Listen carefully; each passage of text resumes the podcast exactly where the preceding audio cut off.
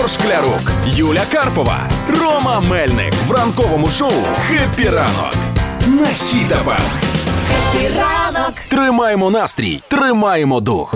Я навіть не знаю, чи це жіноча перемога, чи це перемога чудових е, сонячних людей. Стало відомо, що е, пані Мар Галсеран стала першою депутаткою в Іспанії та й загалом в Європарламентах, яка має синдром Дауна. Може, це перемога здорового глузду, бо е, синдром Дауна це ну це тільки це не списує людей. Вони такі самі повноцінні люди. Тому ну що тут такого, що вона буде тепер депутаткою? Це норм, це сучасний світ, це 2024 рік. На жаль, це поки що відбувається не в Україні, а тільки далеко в Іспанії, але це загалом початок тенденції для світу. Так. А, щоб розібратися, то синдром Дауна це не захворювання. Не треба сприймати цих людей як людей з хворобою. Це генетична особливість, і вона впливає на зовнішній вигляд і психоемоційний розвиток людини, там на емоції, як проявляють емоції і так далі.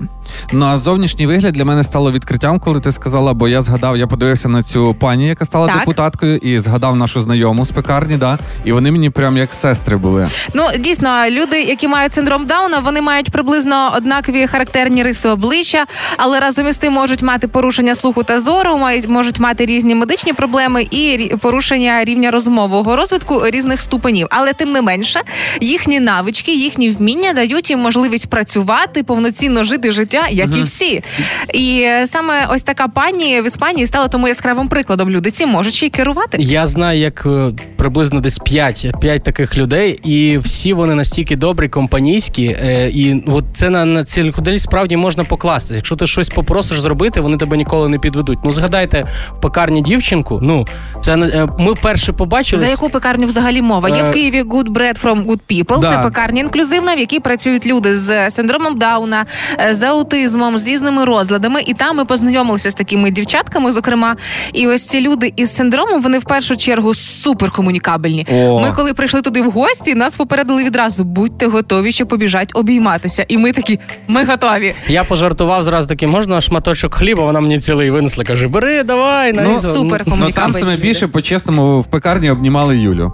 Приходили, я там обожнюю вже людей. подружки, там всі були. Тому Ну і і- слухайте, насправді у цих же ж людей добре розвинені навички комунікації. Вони цікавляться. Вони комунікабельні. Да, вони цікавляться і вони питають, що ти робиш, чим займаєшся, як в тебе справи, вивчають, дивляться на емоції. Ну це я після тієї поїздки був вражений цими людьми.